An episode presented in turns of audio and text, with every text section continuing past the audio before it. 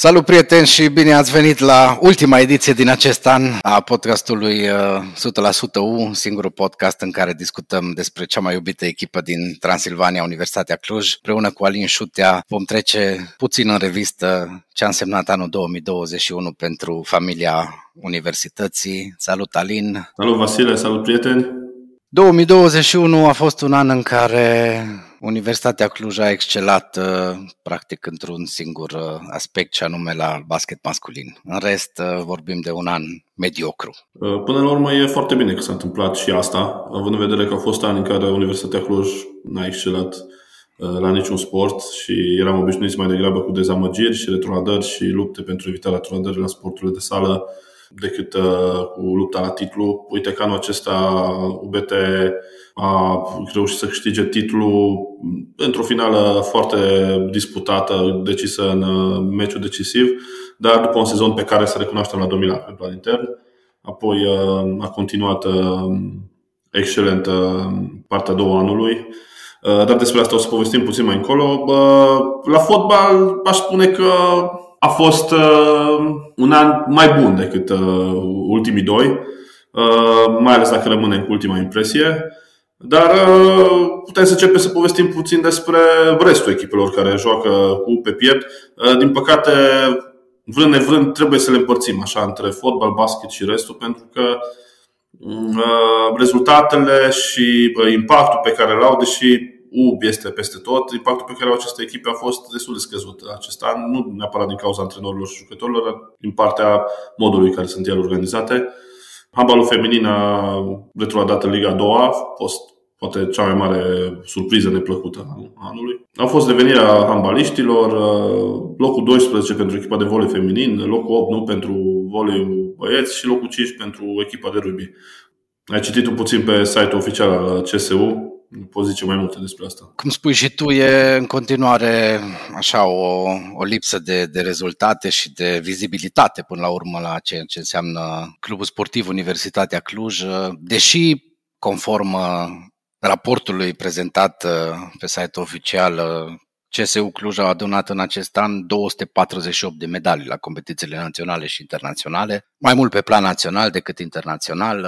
Sunt diverse secții sportive care au zeci de medalii, cum ar fi atletismul 26, culturism și fitness 31, natație 15, patinaj 32, Scrabble, unde Universitatea... Un sport de tradiție în cadrul CSU. Exact, unde U Cluj domină competiția națională de ani de zile, 32 de medalii și... Un adversar de temut pentru orice echipă, da? Și până la urmă judo, care e sportul numărul 1 al clubului, cu 62 de medalii și cu cele mai importante rezultate pe plan internațional. Avem un campion european și mondial de juniori, Adrian Șulcă, și avem sportivul numărul 1 al CSU pe anul 2021, Alexandru Bologa, cel care a obținut locul 3 la Jocurile Paralimpice de la Tokyo. Totuși, aceasta trebuie să fie chiar cea mai mare performanță pe care au reușit să-și o treacă palmares Clubul Sportiv Universitatea, o performanță imensă dacă ne gândim la condițiile de pregătire și la importanța pe care o are judo doar la nivel local, ci la nivel național, lipsa de fonduri și mai departe, lipsa de săli. Performanța lui Alexandru Bologa este una foarte mare și să nu uităm de performanța individuală la nivel de juniori, unde iarăși judocanii de la CSU au excelat de-a lungul timpului. Exact, asta a devenit deja o tradiție ca judoul din Cluj să domine nu doar pe plan național, până la urmă ne amintim și de rezultatele mari pe plan internațional la Olimpiade din ultimii, deja să zicem, 20 de ani, mulți ani. Chiar și așa rămâne oarecum cu un gust amar. CSU nu mai e ce era înainte, dacă ne amintim unde era echipa de basket feminin care a dominat România în anii 80 și la începutul anilor 90. Acum a terminat pe locul 7 în Liga Națională. Handbal feminin, cum spuneai, retrogradat după ce ne amintim și de performanțele europene chiar are echipei. Să nu uităm că în urmă cu 9 ani echipa aceasta juca în Champions League, 9-10 ani dacă nu mă încerc, cu Győr aici, în Horea Demian. Exact. E totuși o situație tristă la CSU. Să sperăm că lucrurile se vor îmbunătăți, deși Până la urmă, cum spuneai și tu înainte, lipsa de organizare sau lipsa de fonduri care duce la o lipsă de organizare nu ne dau prea multe speranțe, dar nu ne rămâne decât să sperăm până la urmă. CSU e unul din cele mai importante cluburi în ceea ce privește sportul, hai să zicem, de masă din România, dar din păcate în România sportul în continuare nu are o poziție atât de bună ca în alte țări, atâta vreme cât lipsesc rezultatele. Și unde sunt rezultate, lumea vine la competiții, publicul începe să se atașeze de echipe și atunci rămânem până la urmă cu cele două sporturi sau cele două echipe care țin steagul alb-negru cât de sus posibil și hai să o luăm în ordine crescătoare, să începem de pe Ion Moina, fostul Ion Moina, Cluj Arena sau stadionul Mircea Luca, cum le place suporterilor se spune. Echipa de fotbal a avut, cum ai spus și tu, un an mai bun în care în sfârșit contează în lupta pentru promovare și toată lumea cred că e de acord că Universitatea Cluj chiar are șanse ca în finalul acestui campionat să sărbătorească revenirea în prima ligă. Da, o să revin puțin înainte de să discutăm despre echipa de fotbal la ceea ce spuneam mai devreme despre CSU și despre mediocritatea în care se zbate acest club. Să nu uităm că de fiecare dată când au existat performanțe la secțiile acestui club, ele au fost manageriate oarecum din exterior, au fost companii care au reușit să le managerieze. Vorbim de echipa de handbal feminin, că vorbeam mai devreme despre faptul că a reușit să joace Champions League, a reușit la un moment dat să se bată, țin minte un meci cu Olchim, incredibil, a reușit să țină piept Olchimului, care juca la finala de Champions League pe acele vremuri, făcut un egal. Deci vorbim despre echipe care erau manageriate privat și spuneam mai devreme și de echipa de basket feminin care domina basketul intern și avea performanțe mari la nivel internațional la finalul adică în anii 80, începutul anilor 90. Ultima dată când echipa de basket feminin a reușit să joace într-o finală a fost tot când a fost vorba despre un manager din exterior, în perioada în care era Liviu Alexa manager și exista mai mult sponsor la echipă. Asta ce ne spune? Ne spune că acest sistem clasic, învechit, îmbătrânit, în care există foarte multe sinecuri care se fac și se rostogolesc în cadrul CSU, nu o să ajungă niciodată la performanțe. Din păcate. Așa că deschiderea clubului către investitori și manageri ar trebui să fie practic punctul de plecare pentru viitoare performanțe. Legat de Cluj, da, cred că a fost una mai bună.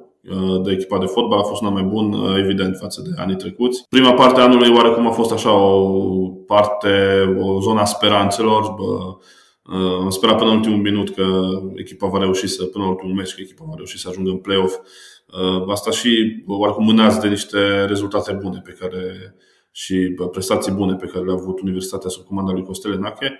Sezonul s-a încheiat prost, să recunoaștem, locul 11, departe de ceea ce ne așteptam.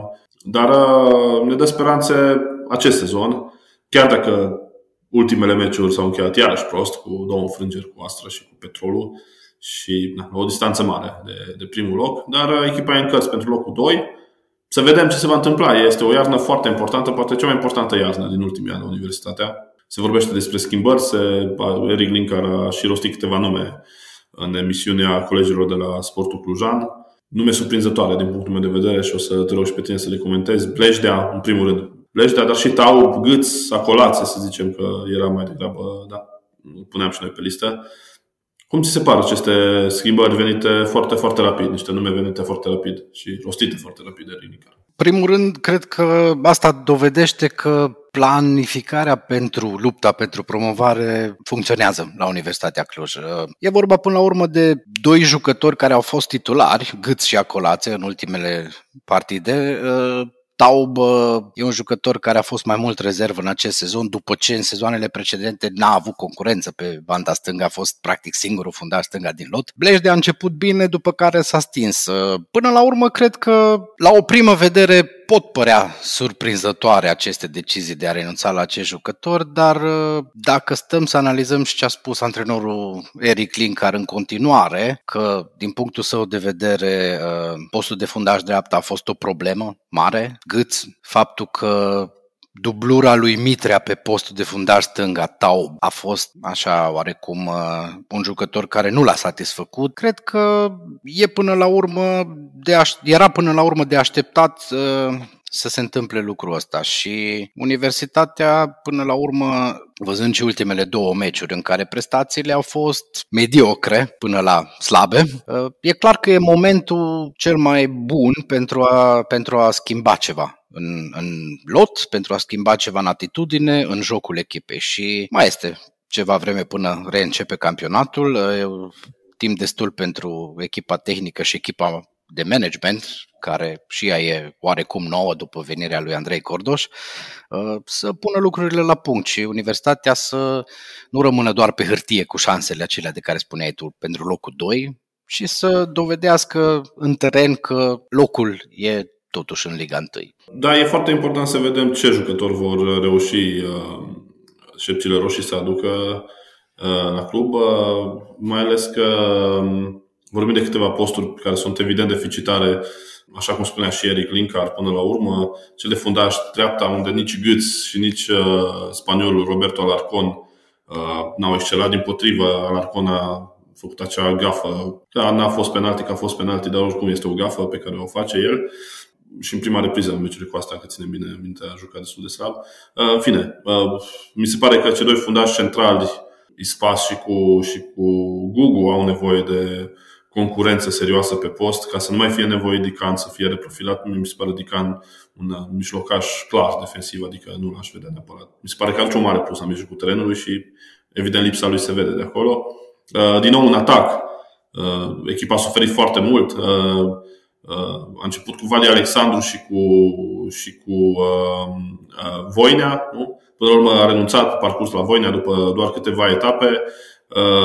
Am ajuns să jucăm cu a treia variantă de vârf, cu Boiciuc, care a făcut niște meciuri foarte bune și este un dintre golgheterii echipei, adică good for him, știi, senzațional că a reușit să vină atât de bine de pe bancă, să se impună și să ajungă titular, dar s-a văzut până la urmă pe final și la el că nu are concurență. S-a văzut și la el că nu are concurență, Robert Răducanu nu este o variantă, asta s-a văzut din nou și avem nevoie de măcar un vârf acolo, nu știm care e situația lui Vali Alexandru, avem nevoie de soluții în benzi. Cred că va fi o iarnă destul de încărcată în ceea ce privește lista de cumpărături. Însă mie mi-ar plăcea foarte mult să văd, nu știu, 4-5 jucători, dar care să fie, sau 3 jucători, dar care să fie titulari. Că banca este și așa destul de lungă, dar avem nevoie de jucători care să fie titulari, care să facă diferență și aici este nevoie de fonduri. Până la urmă este o chestiune și de management. Am înțeles că Andrei Cordoș a venit și cu promisiunea de a atrage anumiți investitori sau anumiți sponsori la echipă. Să sperăm că așa va fi și va reuși, pentru că vorbim aici de echipe care sunt în luptă cu Universitatea Cluj, cu niște bugete imense. Mă refer la Hermannstadt în primul rând, mă refer la Concordia Chiașna, care este oarecum un outsider în acest trio, Hermannstadt, Cluj, Petrolul. Nici Petrolul nu stă rău în ciuda imaginii pe care vrea să o arate. Sunt jucători străini cu salarii foarte mari peste ceea ce se întâmplă la Universitatea Cluj. Adică, cum am vorbit noi aproape de fiecare dată în ultimele luni, e important să vedem exact și cealaltă parte, dincolo de evoluțiile din teren. Dar avem așteptări mari de la Universitatea Cluj, la echipa de fotbal, asta e clar. Și eu sunt de acord cu ideea că e nevoie de titulari. Rezerve există. Titularii fac diferența până la urmă și în atac văd eu cea mai mare problemă a Universității, chiar dacă s-au rotit acolo o grămadă de jucători. Să nu uităm de Hoffman, până la urmă e surpriza numărul 1 a acestui sezon, un jucător care a explodat și la Cluj și la echipa națională, la categoria sa de vârstă. Apropo, golul său din foarfecă, acel gol senzațional, a ajuns într-o finală pentru cel mai frumos gol marcat de un jucător al unei echipe naționale din România în anul 2021, așa că îi invităm pe toți fanii Universității să și voteze. Este timp, încă mai este timp de vot.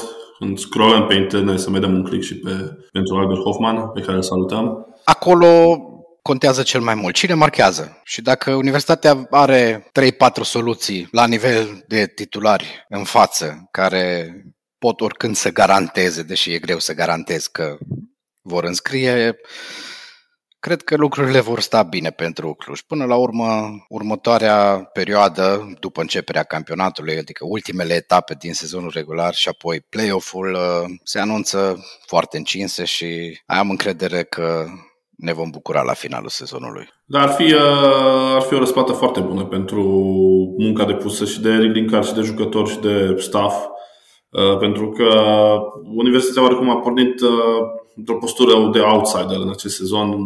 Nu era considerat neapărat între favoritele la promovare. Universitatea a devenit favorită la promovare pentru că și-a câștigat acest statut și prin asta a reușit să-și aducă niște jucători în prim plan, cum este Albert Hoffman. 6 goluri în 15 meciuri mi se pare un procentaj excelent pentru orice atacant, dar minte pentru unul de 18 ani aflat la prima lui experiență la nivel de seniori. Așa că premisele sunt bune la Universitatea. După multă vreme echipa e în grafic. Sunt 4 echipe, să nu uităm, care se vor bate până la final pentru promovare. 2 vor merge direct, 2 vor juca baraj. Barajul este o chestiune de evitat, asta e clar, pentru că s-a întâmplat o singură dată că echipa din Liga 2 să elimine echipa de primă ligă chiar sezonul trecut. Lupta pentru primele 2 locuri va fi foarte încinsă. Să sperăm că Petrolul va pierde din turație, pentru că le-a mers prea bine prahovenilor în acest an. Să trecem și la cea mai bună echipă din sportul românesc, așa cum au numit-o cei de la lead.ro, UBT, Universitatea Banca Transilvania, echipa de basket care a câștigat titlul în acest an. Nu doar că a câștigat titlul, dar spre deosebire de ceea ce suntem obișnuiți la toate nivelurile și la toate sporturile de echipă, face performanță în Europa. Da, a fost un an senzațional pentru UBT. Pe plan intern, cum spuneai și tu, a câștigat titlul la capătul unei finale care a făcut cinste basketului românesc. 5 meciuri, meciul decisiv. Dar ce a contat mai mult e parcursul internațional. Debutantă în Champions League, venită din calificări, UBT a ajuns să fie echipa despre care vorbește întreaga Europa la nivel basketbalistic și asta spune foarte, foarte multe despre ce înseamnă UBT, nu doar în anul 2021, ci despre ceea ce s-a construit la UBT de-a lungul anilor. Revenind la ce spuneai înainte, managementul performant, răbdarea până la urmă de a construi ceva, se văd. Și UBT este în top 16 în Champions League. E o performanță senzațională și n-a ajuns acolo întâmplător, ci a ajuns în urma unui turneu de calificare extrem de greu disputat în Grecia, după care a urmat grupa din care a făcut parte UBT cu Hapoel Holon, cu Brindisi și cu Darüşşafaka, echipe din alte campionate extrem de puternice, în care elevii lui Mihai Silvășan au demonstrat că își merită locul acolo. Să nu uităm meciul cu Hapoel Holon. Am mai discutat noi despre asta, cred că cel mai bun meci de basket pe care l-a făcut o echipă românească în ultimii 20 de ani, cel puțin. Plus revenirea senzațională din finalul meciului cu Darüşşafaka, de la minus 18 puncte, sfertul 4, clujenii au câștigat și și-au asigurat calificarea fără emoții, adică fără un meci suplimentar în top 16. E un rezultat fabulos și ceea ce scriu cei de la lead.ro când numesc UBT cea mai bună echipă de club din România, nu cred că e deloc exagerat. Da, ducând mai departe ceea ce spuneau cei de la lead.ro, ei vorbeau despre UBT ca și o echipă care a reușit ceea ce nu s-a mai întâmplat de foarte mulți ani la nivel de club, indiferent de sport, să avem o echipă care să performeze atât de bine pe plan european și exact ce spuneai tu, să devină o echipă despre care se vorbește, o echipă respectată. Am văzut materiale pe site-urile de specialitate de afară, pe site-ul Basketball Champions League, în care se vorbește despre niște performanțe individuale și performanțe de echipă pe care a reușit să le obțină UBT. Este abia a doua echipă sau singura echipă, dacă nu mă înșel, care a reușit să depășească bariera de 100 de puncte în 2 meciuri consecutive. Este echipa care a reușit să revină de la cea mai mare diferență de puncte și să câștige în cazul partidei cu Darüşşafaka. Mi se pare că acel meci din Turcia oarecum a închis așa un cerc excepțional al UBT în acest an, prin performanța pe care au avut-o și prin modul în care Mihai Silvășan a reușit să strângă acest grup. Pentru că să nu uităm că este un grup nou la UBT, cu foarte mulți jucători noi față de cei care au câștigat campionatul. Bineînțeles, câțiva rămași foarte importanți, în jurul cărora s-a construit echipa, Patrick Richard, Stipe, Cuti, care a revenit și este iarăși o veste foarte bună revenirea sa pe parchet. Însă Mihai Silvășan a reușit să strângă o echipă oarecum nouă, să-i învețe filozofia lui, să învețe filozofia clubului, filozofia locului, filozofia orașului și mai departe, și să coaguleze aceste forțe. Mi se pare că e o performanță extraordinară reușită și de Mihai Silvășan ca și antrenor. Nu greșim dacă vorbim că este unul dintre antrenorii de perspectiva Europei, nu doar a României. Așa că din punctul acesta de vedere, și dacă ar fi doar din punctul acesta de vedere, putem să spunem că Universitatea Cluj pe ansamblu a avut un an foarte bun. Cum nu am avut de multă vreme, și să ne gândim ce meciuri ne așteaptă anul viitor, doar dacă ne gândim la duelurile cu Unicaja Malaga, echipă de Euroligă, oarecum așa te trec fiorii. Este incredibil să spunem că vom avea parte de o polivalentă plină, gândindu-mă la interdicțiile cauzate de răspândirea virusului și noi variante, pentru că în alte situații cu siguranță vom avea o parte de o polivalentă plină și cu oameni rămași pe afară, cum era pe vremuri în Horea Demian. Oricum, UBT are o performanță incredibilă prin calificarea în top 16 și de acum acolo orice se va întâmpla va fi doar un bonus. Da, cu siguranță, și să nu uităm ce spunea Mihai Silvășan într-o intervenție în cadrul podcastului nostru, înainte de începerea aventurii din Champions League. El a spus din start că își propune calificarea mai departe și, până la urmă, valoarea unui antrenor sau valoarea unei echipe cred că e dată și de respectarea acestei, hai să zicem, promisiuni. Până la urmă, nu cred că erau vorbe aruncate în vânt. S-a dovedit că n-a fost așa, știa pe ce se bazează, știa ce a construit, știa ce echipă, ce familie are în jurul său, și lucrul ăsta i-a ajutat extrem de mult pe cei de la UBT să pună așa cireașa pe tortul anului 2021, cum ai spus și tu, și să transforme într-un an până la urmă extrem de bun. Ca să încheiem aici partea dedicată basketului, aș insista puțin pe ceea ce scriau cei de la lead.ro în articolul pe care vă recomand tuturor să-l citiți. E un pasaj care mie mi-a plăcut extrem de mult spre finalul articolului. Dacă vreți, puteți să începeți cu finalul, merită, care spune așa: e fain la Cluj. Iar de fapt, sufletele care dau suflet acestei litere te face să înțelegi de ce, pentru că e o familie. Și familia asta, Universității, a avut un an, cum am spus, bun. Sperăm că va avea un an și mai bun, în anul 2022, un an în care cu siguranță vom rămâne și noi alături de voi cu viitoarele ediții ale podcastului nostru 100%U. Până atunci, vă mulțumim pentru că ați fost alături de noi în 2021, tuturor celor peste 6.000 de ascultători, prieteni pe care îi avem de la începutul aventurii noastre aici, și cu asta, din partea mea, vă doresc toate cele bune. Haideu! Un anul fericit și din partea mea, să ne auzim cu bine primele săptămâni din ianuarie. Vom reveni cu invitați, așa cum v-am obișnuit, cu analize, cu dezvăluiri pe cât putem, și să sperăm cu câteva ediții de colecție în care să vom celebra și promovarea fotbaliștilor, un nou titlu la basket și meciuri de ținut minte la nivel european în Basketball Champions League. Anul fericit, prieteni, și haideu!